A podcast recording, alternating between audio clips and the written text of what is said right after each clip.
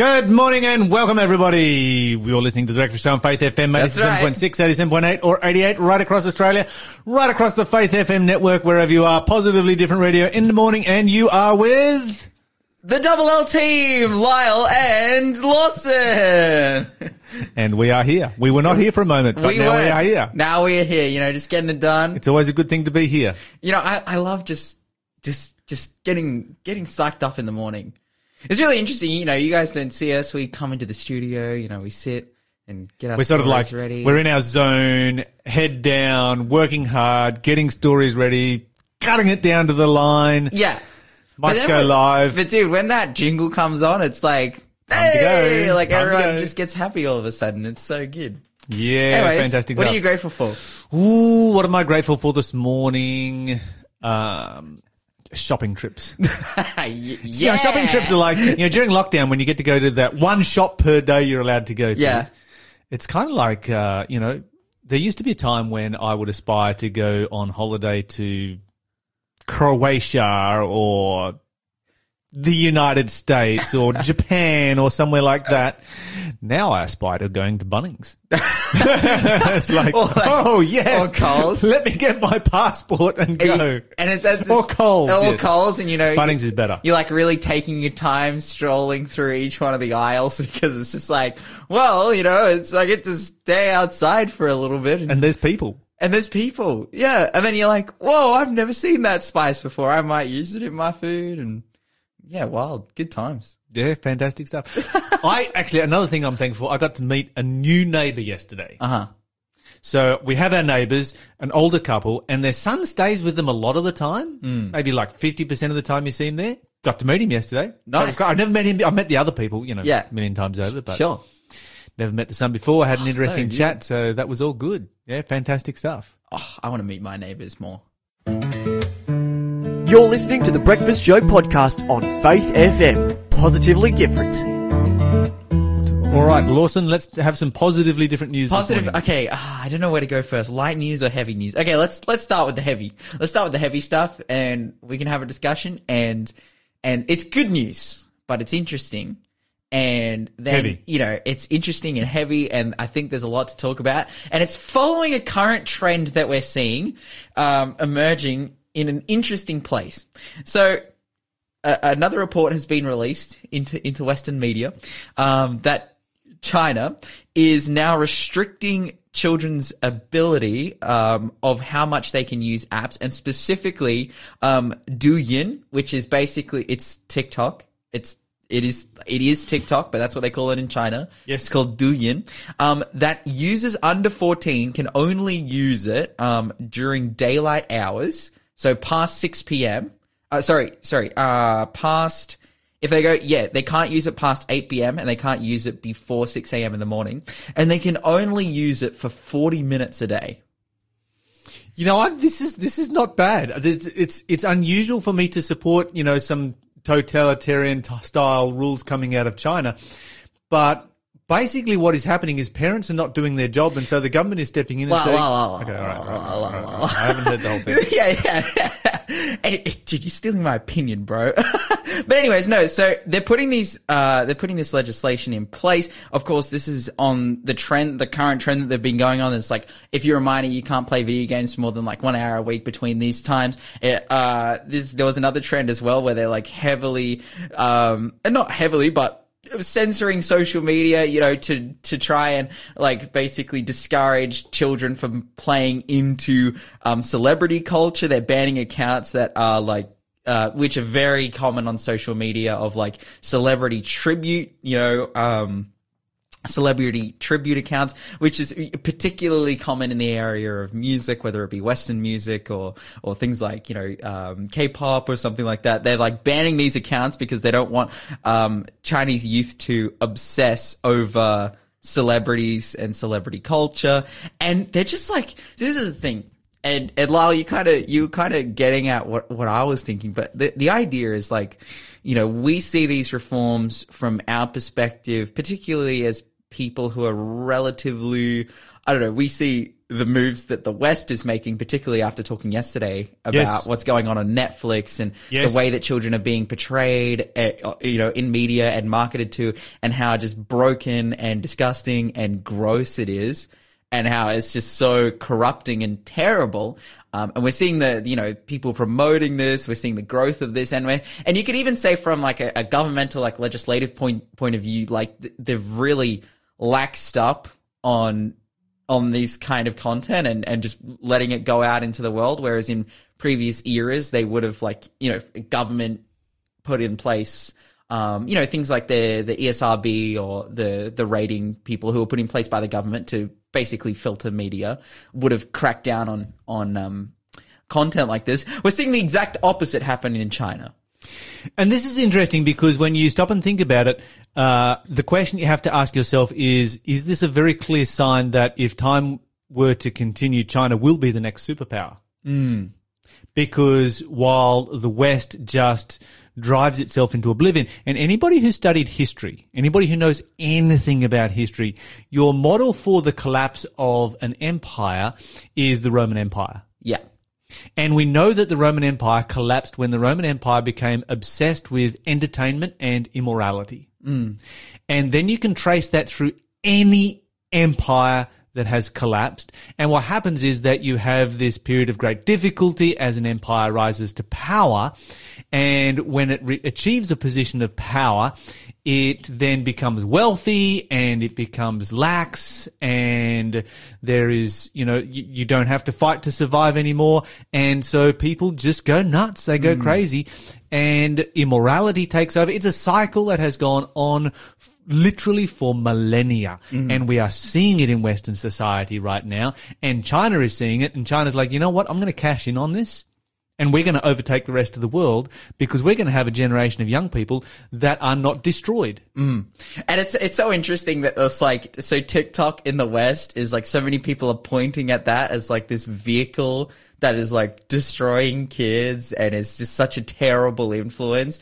And like and there's so many reasons for that. Um I, I don't really have the time to get into. Um, but it's like in the, like the creators of TikTok from China are the ones putting restrictions on it for their own population so that they don't get sucked in and and and destroyed and negatively influenced by it. But I think you you touched on something initially there that kind of gave like I'm thinking as I'm reading this is that whether it's China or whether it's you know Western countries like Australia or the US or whatever. Ultimately, someone's not doing their job, so the government has to step in or media has to step in and influence them in some way.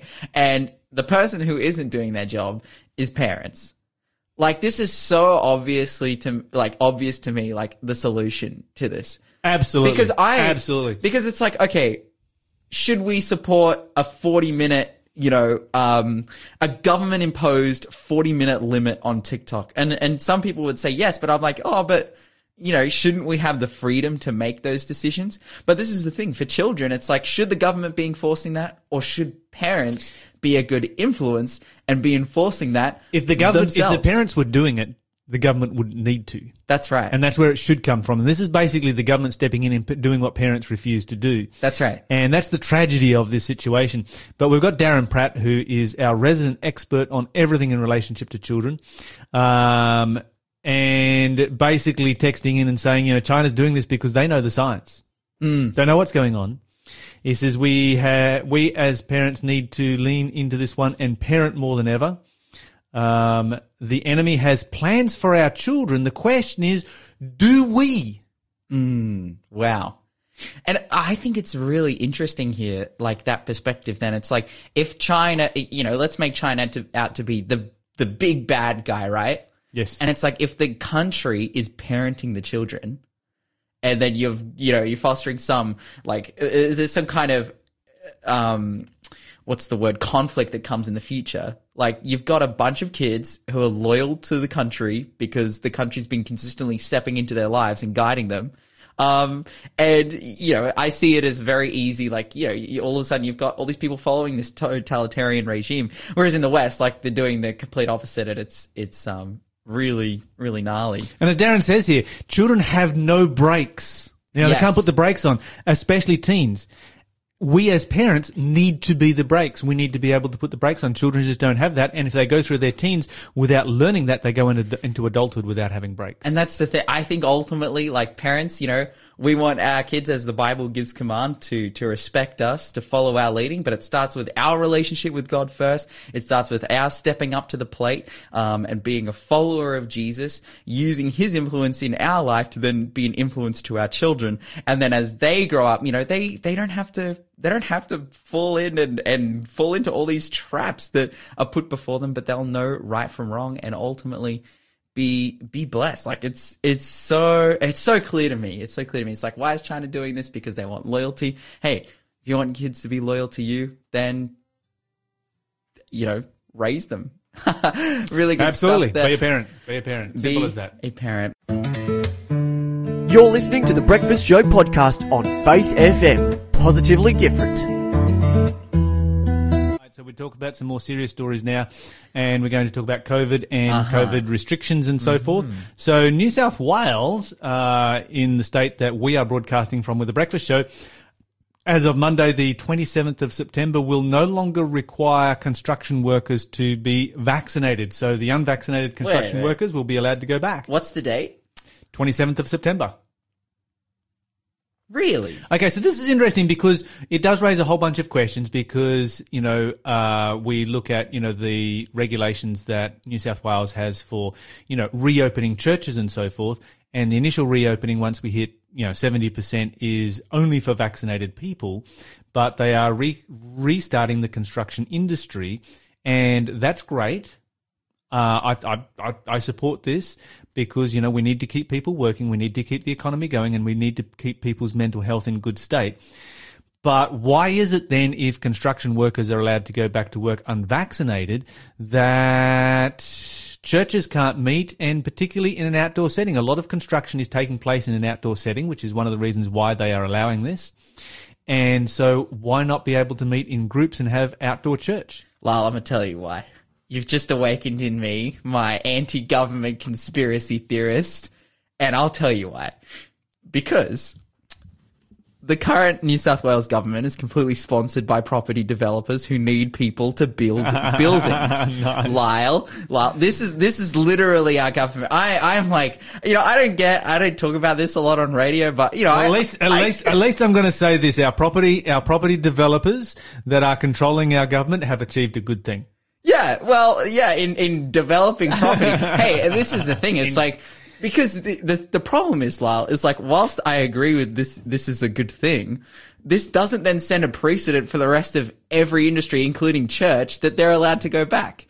Like, because we're, we're, It should set a precedent, and it, and it should be something that we should be able to argue that at least churches can meet in the open air. Yeah. so long as they're not, you know, close to each other. but this is the thing, is that churches don't build buildings that, uh, then the profits. This is this is the problem. Churches This don't build problem right buildings, and the profit Okay. that comes from them sponsors the government. But so- think about this: the biggest money spinner in any Western country is religion. The biggest contributor to the economy is religion. really, Yes. Any Western country, that's the biggest contributor to the economy. Really. And governments should be taking note of that. Anyway, moving on to Victoria, they've gone the opposite direction. They've just thrown their entire construction industry in Melbourne, uh, Ballarat, and Geelong into a two week shutdown. And this is after they did an Oh, audit of work sites because they had reopened for uh, construction workers to be able to go back to work. And they found that on 50% of work sites, there were unvaccinated, they were only reopened for vaccinated people. 50% of work sites, there were unvaccinated people there. Yeah. And so they've shut the whole thing down for two weeks. It's like throwing them into uh, two weeks jail as a result of, yeah. And of course, you know, Which- Victoria, you've got thousands of people protesting and the CFMEU. And it's interesting to see the, uh, the, the, the, the left wing coming out and protesting these pretty hard. Um, and yeah, the thing that sort of does my head in a little bit with some of these lockdowns and people being thrown out of work is that, you know, most historically governments have always worked hard to keep people employed and Yeah. to lower unemployment. But with mandatory vaccinations, you know, I think that we have demonstrated as a country that there are plenty enough people within our country to be able to achieve what the government wants to achieve without having mandatory vaccinations. You've got a very, well, a relatively small percentage that um, are either conscientious objectors or health objectors or whatever they, whatever reason they want to object for, that object to it. And I think that we also need to consider the toll that this is taking. So I'm going to I'm going to share a story that um, I'm not going to mention names or places or anything like that because you know I don't know the people involved. But uh, a friend of mine, this, this is something that took place to a you know a friend of his, where you know he was he was in a job where mandatory vaccinations was required. Uh, from his research, he believed that the vaccination would be debilitating to him, that it would be bad for his health, and that he would have to live with a disability for the rest of his life if he took a vax. There are a lot of people out there who genuinely believe that, and you're not going to change their mind on that.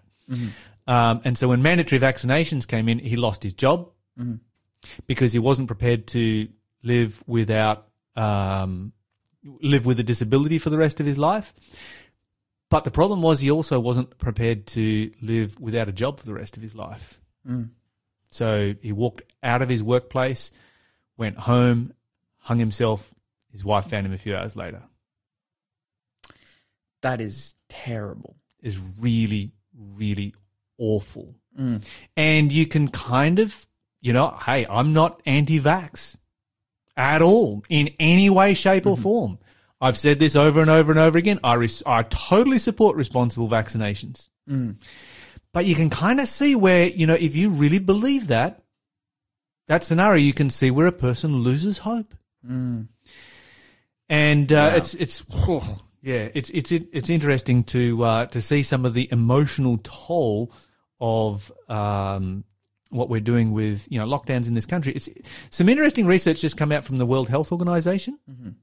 So I'm, this is this is not you know this is not conspiracy stuff. This is the World Health Organization. They have now come out and said that lockdowns are not the answer, that they make people poorer, that world poverty has more than doubled since lockdowns began, and they should never be the primary method due to the serious financial and life threatening health problems they cause. Mm. I guess Australia and New Zealand haven't heard about that. We are in the most lockdown countries that there are in the world. It's also interesting while we're on the subject of uh, lockdowns and so forth and mandatory vaccinations, the Vatican Okay. has come out with their regulations in relationship to vaccination. So you are only allowed to enter the Vatican if you have a vaccination or natural immunity. In other words, you've had the disease already Okay. Or you have a negative test. Okay.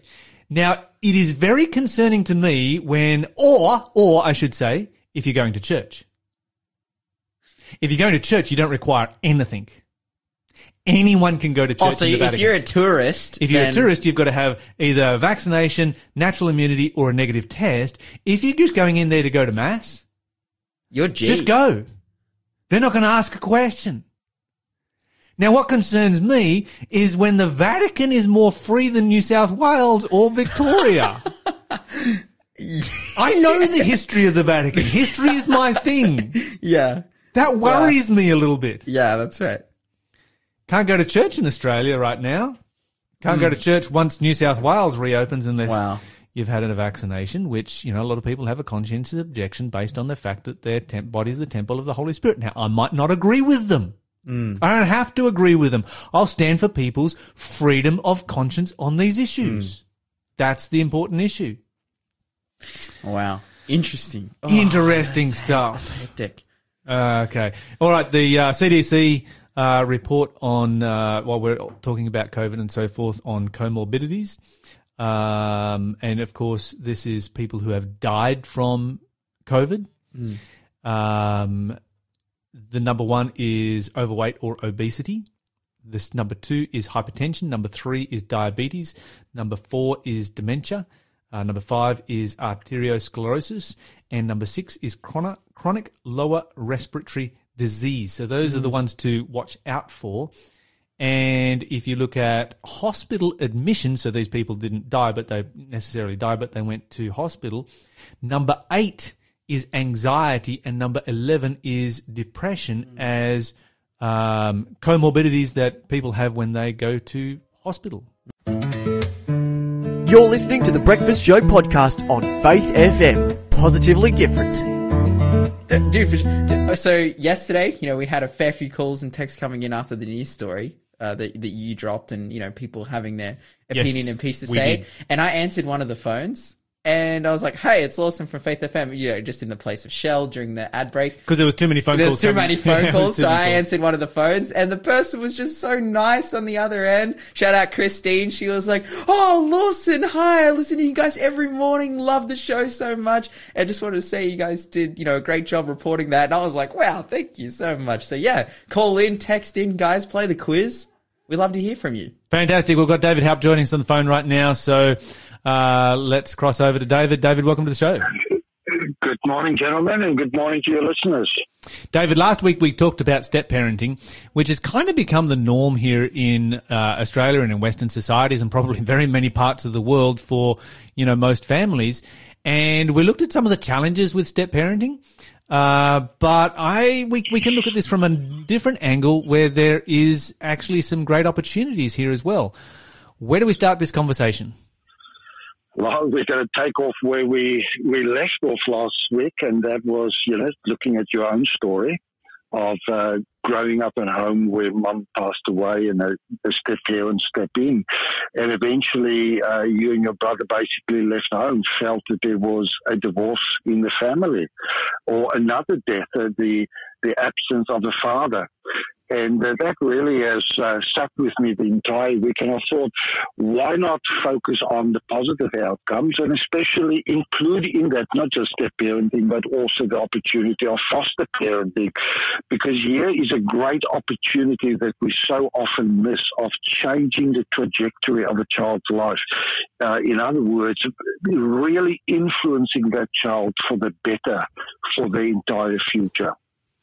And uh, we so often look at the pathology, the the negatives in life, instead of seeing the opportunities as well. I think that's a fantastic uh, perspective to take on this. And, you know, even looking back at my previous experience um, a, a, as a young person growing up, I have to say that, you know, everybody who was involved in that really wanted the best outcome. You know, that was, that was the motivation. It was just a whole bunch of things that none of us understood, but everybody actually wanted the best outcome.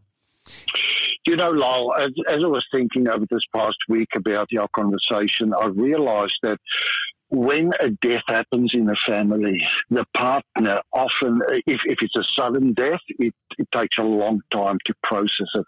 But if there is, there's been a sick bed, uh, you know, and you know that this person is going to pass away, there's a process of taking leave of that uh, loved one of yours. And by the time that death happens, uh, you are often ready to move forward because you've had your time of saying goodbye. But the child in that relationship experiences a major vacuum in their life.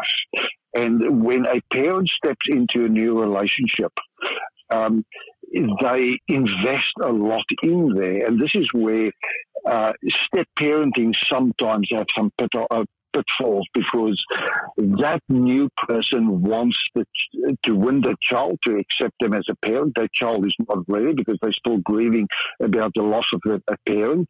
The the father or the mother, the, the one that survived, uh, is is the one that is ready to move on and build a new relationship, and therefore the child feels a divorce. In other words, a second death, a loss of another parent. And if the step parent and the maturity of that father or mother that survived is not looking at the need of that child at that moment, what happened in your experience is very inevitable to happen. But here comes an opportunity that when a step parent or even a foster parent actually solely focuses on what can I do for that child? I'm not going to take this the, the position of the parent. I want to win the friendship, the respect of this child. I'm going to invest specifically in the future of this child. I'm going to become their friend.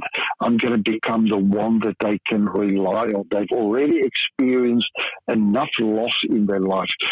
How can I make that change? The transition for that child would be phenomenal. And I think this is something that we uh, we really do need to focus on because it's a challenge that a lot of people need to take up. Is you know what can I you know, you know because you know it's not ideal for a child to grow up in a single parent home. And, you know, I can look at this once again in, in some other examples in my own family where, um, you know, uh, one of my close family members, you know, married a woman who was a single mother and the influence that he was able to have on that child has just been absolutely phenomenal and the, and the, and the change that, that is brought about in that child's life, you know, that is now his stepson. I mean, we, we just, we just count him as a part of the family and he's definitely a part of the family. We don't sort of see him as a as as, as step anything, um, but it's had a massive impact. And you know, this is a member of of, of my family that's not even a Christian. Yeah, yeah. Uh, you know, having a bigger family have, uh, is, is, a benefit. Having more siblings becomes a benefit. Uh, having another parent to look at another set of grandparents to influence their child's life. Uh, all are benefits, but all hinge on the maturity of the adults and how they're going to navigate that relationship. I just uh, recently met a family that has already taken on, I think, something like eight foster kids into their care. Wow. Wow. Uh, They've got their own kids as well, but they've invested in other people's children as either separation or abuse have separated those families. And just in being intentional in providing a stable environment. So, here is the key. Is this about me as an adult or is this about the investment into that child's life? This one particular family has just taken on a a few months old little baby. And uh, I looked at this family and I just said, wow, this is a special gift. But It's not a gift. It is, in actual fact, a sacrifice that they make, an investment mm-hmm. that they make in the life of a young person that normally the, the little baby was removed for horrible reasons of what took place in that family. I'm not going to mention what those are, but this family gives that little baby a future that that child would never have had. And uh, it is an investment that you will only see later in life. Right now, there's a lot of care. There's a lot of sleepless nights. There's a lot of um, hassles with the, the, the parents that demand, that accuse, and do all different kinds of things of the biological parents. But here's a couple that says we're just going to keep on investing. Yeah, and that's a fantastic story. I think probably many of us know people like that. You know, I know a family who has, you know, invested into you know, and taken on a bunch of foster children. They're all brothers, and they've given these kids a you know, a seriously decent life. And sometimes, you know, one of the sad things is that I've seen them cop a whole bunch of criticism from time to time. I've spent time in their home. Um, I've been their church pastor. I've seen what goes on in that home. I've seen the amount of effort and the work that goes into those children and the dedication that takes and the challenge it is because these kids are coming from a very broken background. And so they're turning up with all kinds of issues and, you know, having seen all of that firsthand, and then you hear other random people saying, oh, they just do it for the money or they just do it, you know, and it's just like, you have no idea. Nobody would actually do this for the money because this is seriously hard work and it's a massive investment, but it's changing people's lives. Mm. Personally, I had the experience of having two boys in my home that was not my own. I had been uh, just become a father of my uh, second child, so my own children were very young, and we had um, relatives that were uh, going through the second divorce, and we took on their children. And uh, it was a huge sacrifice um, in terms of you know, they would go for school holiday, go back to uh, visit their biological parents now in their own new relationships, and they would come in that first four weeks. They would be so unsettled after they return. They would be angry. They would be abusive. And uh, we had to forget about ourselves. We had to just put an investment in and just be there for the child, hold them at a time when they were angry and screaming and even taking it out against us. But it wasn't about us. It was about the, the struggle of that child to adjust to what was happening in the family home. They were losing both parents because both parents were now investing into new relationships. And those kids didn't, uh, felt very similar to you, Lyle, felt that, uh, you know, they've lost the, their other parents as well. And um, I look back, both of those are, now married men uh, in their own relationship with their own kids, and they still see us as part of uh, their parents. Uh, that has invested in their life and that both made a success of their life. And what a joy and a privilege to see two godly young men because they've made a decision for Jesus Christ because of their relationship with us. And they've influenced their families into a new, complete new direction. When somebody, and that's a fantastic story, um, you know, changing a child's uh, trajectory in life. Um, a question that comes into my mind when somebody becomes a step parent, that's a choice that they make. They choose to become a step parent. Grandparents don't make that choice. It just happens. Their children make the choice, um, but then they become step grandparents. What opportunities do step grandparents have here? Well, this is a conversation that uh, need to be had before a couple, for instance, get married. Um, when someone takes on a partner that has kids, they have to make a decision that this is a package deal. They're not marrying just one individual; they're actually marrying a a extended family. And those grandparents need to be involved in the life of those kids from, from the beginning because if they don't, if those grandparents are not in that equation and willing to make that commitment, they will always, especially if there's, uh, you know, biological grandkids, uh, those new kids will always feel that they are second grade. They they are they, they will grow up with shame in their life. Shame psychologically means that I, as a sense that I'm defective, that I'm deficient, that I'm flawed, that I don't measure up, and that I'll never be good enough. I have observed grandparents that took those kids on as their own when it comes to Christmas, to birthday times. They treated those kids exactly the same.